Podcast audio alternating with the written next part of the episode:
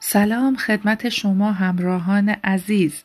من زهرا قلمزن هستم و یک بار دیگه در خدمتتونم تا با هم از کلام خداوند برکت بگیریم. امروز چهارشنبه 28 آوریل 2021 و 8 اردیبهشت 1400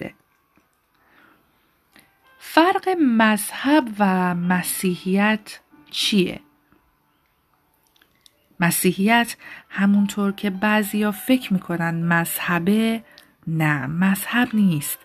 تنها راه و رابطه بین خدا و انسانه که از خود خدا شروع میشه و به خدا ختم میشه.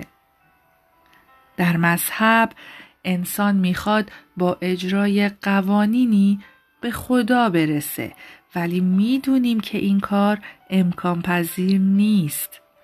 در مسیحیت خدا به سمت انسان میاد و انسان هیچ نقشی در برقراری رابطه با خدا نداره جز اینکه به اون چه که درباره این رابطه در کتاب مقدس بر دنیا مکشوف شده ایمان بیاره.